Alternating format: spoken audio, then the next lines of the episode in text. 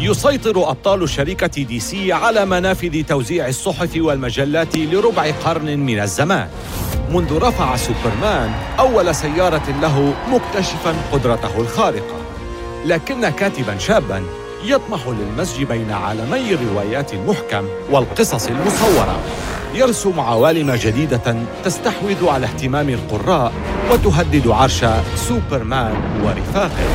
يمتد الصراع من صفحات المجلات إلى شاشات السينما.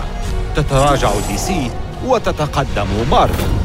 لكن الأبطال الخارقين لا يموتون وإن ماتوا فقد يعودون للحياة مرة أخرى. الصراع في عالم القوة والخيال بين دي سي ومارفل. من يحبس الأنفاس أكثر؟ في بودكاست حروب الأعمال من الجزيرة بودكاست بالتعاون مع وندري. الآن على منصات جوجل بودكاست وأبل بودكاست وساوند كلاود